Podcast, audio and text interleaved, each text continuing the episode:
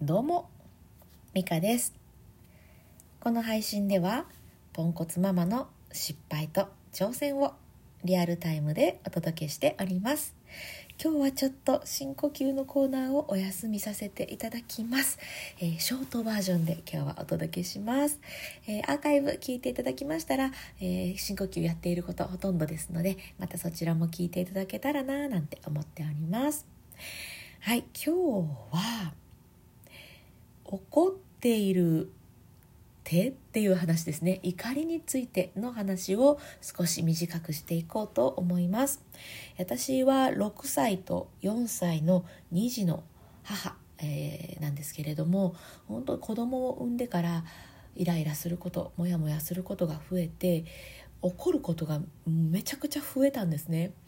これまで大きい声出して怒るってことはあんまりなかったんですけどうんもう今では毎日ちゃうっていうぐらい 怒っていたりとかあのこれでも減ったんですけどねうんなんか大きい声出しがちみたいな、えー、そういう生活を送っています。でそれが嫌だなと思ってああでもないこうでもないと日々ね、えー、あれこれしているんですけれどもちょっとねあって思う言葉があってそれを今日シェアしようと思います。えマレーシアの方だったと思うんですけれどももうこれはねおそらく文化の違いとかそういうところまで、えーとまあ、根深いっていうとあれですけどいい意味でね根深く、えー、そういう文化が浸透しているそうなんですけれどもどういう文化かっていうと怒るイコール、まあ、幼稚なことであると。大人が そんなそんな風に怒りをあらわにするなんてみたいなそういう、えー、文化、まあ、空気感があるんですって。でこれ確かにもうおっしゃる通りっていう感じなんですよね。言葉で説明をすることができなくってもう怒りに飲み込まれちゃうとか。うん、お互いねこのまあ、要求があったとしてそれをうまいことを吸収できない幼稚な心が私を怒らせていたんだって思うともうはあって感じですね。もう目も見開いて口も開いてブワーって。もうゾッとしました。そうか私あの親だからなんかちゃんとしなきゃとかちゃんとしちょっとしてきてるだろうなんて思っていたことがあったんですけどとんでもない。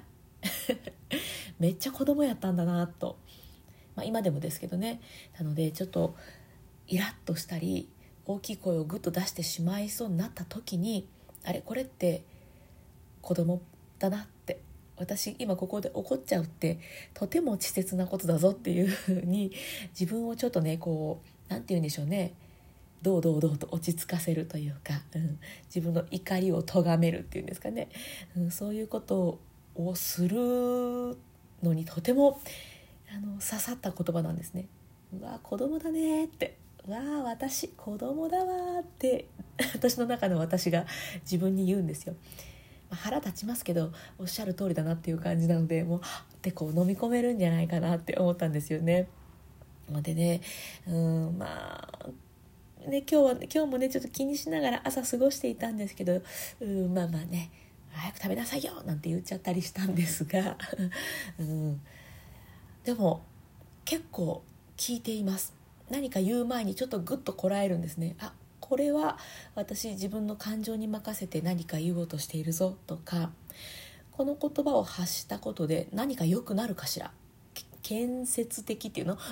建設的な行動？言動かしらこれ？みたいなのをちょっとね考えやすくなりましたね。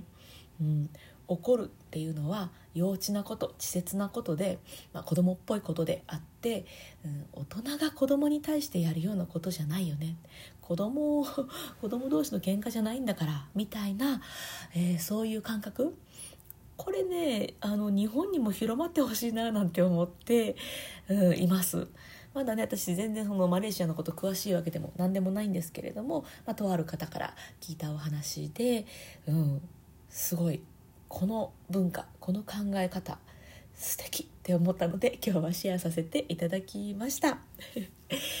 なんかねちょっとイラッとした時は、えー、私がいつもやってる深呼吸もそうですけれどもあれ？それって子供っぽいんじゃないですか？大人ですよねみたいなのを少し自分に問いかけ、えー、問いただしてみると、えー自制心をねぐっと 引き上げられるんじゃないかななんて思って今日はこの話させていただきました。私と同じように怒りたくないのに怒っちゃうとかでね困っている方の何かね、えー、参考になったら嬉しいなと思っております。はい今日はちょっとショートバージョンなんですけれども最後まで聞いてくださってありがとうございました。今日も充実の一日にしていきましょう。それではまた。